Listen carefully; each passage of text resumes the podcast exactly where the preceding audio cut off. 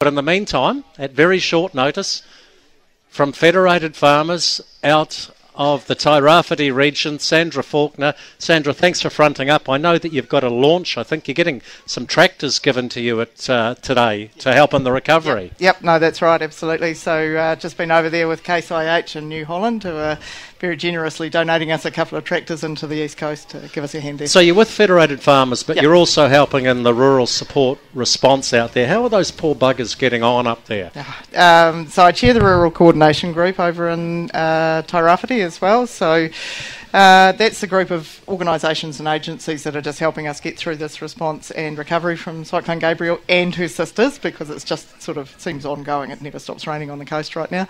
So I've come all the way to Mystery Creek to soak up some sunshine and just say thank you really to all those businesses out there nationwide who have been on our side, um, you know, looking after folk on the land, because that's the most important thing, is keeping our people in the country. The, the, government, to be fair to them, I'm not being an apologist for the government, but they're stuck between a bit of a rock and a hard place on this, because no matter how much money they throw at it, it won't be enough. No. But do you think they've responded quickly enough? Well, certainly uh, they were quick out of the blocks, and uh, it was really important that um, farmers and growers up and down the east coast and Northland, remember, because you know this was like most of the North Island, right? Uh, they felt like they got a sugar hit quite early on. You know, got your blood, you know, get your blood sugars back up. Know, get out there doing the doing.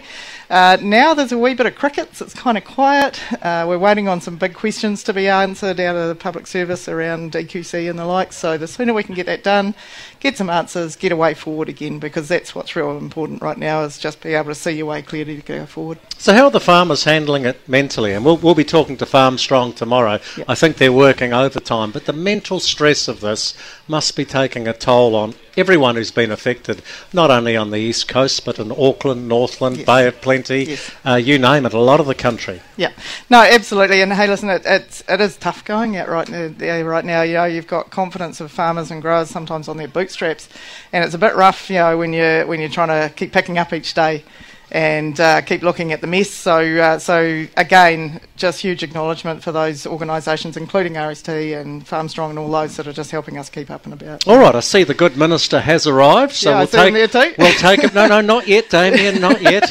Uh, it's uh, very rare for me to have to, um, you know, say just a minute, please. Yeah, okay. Minister. So we're going to take a break on the country.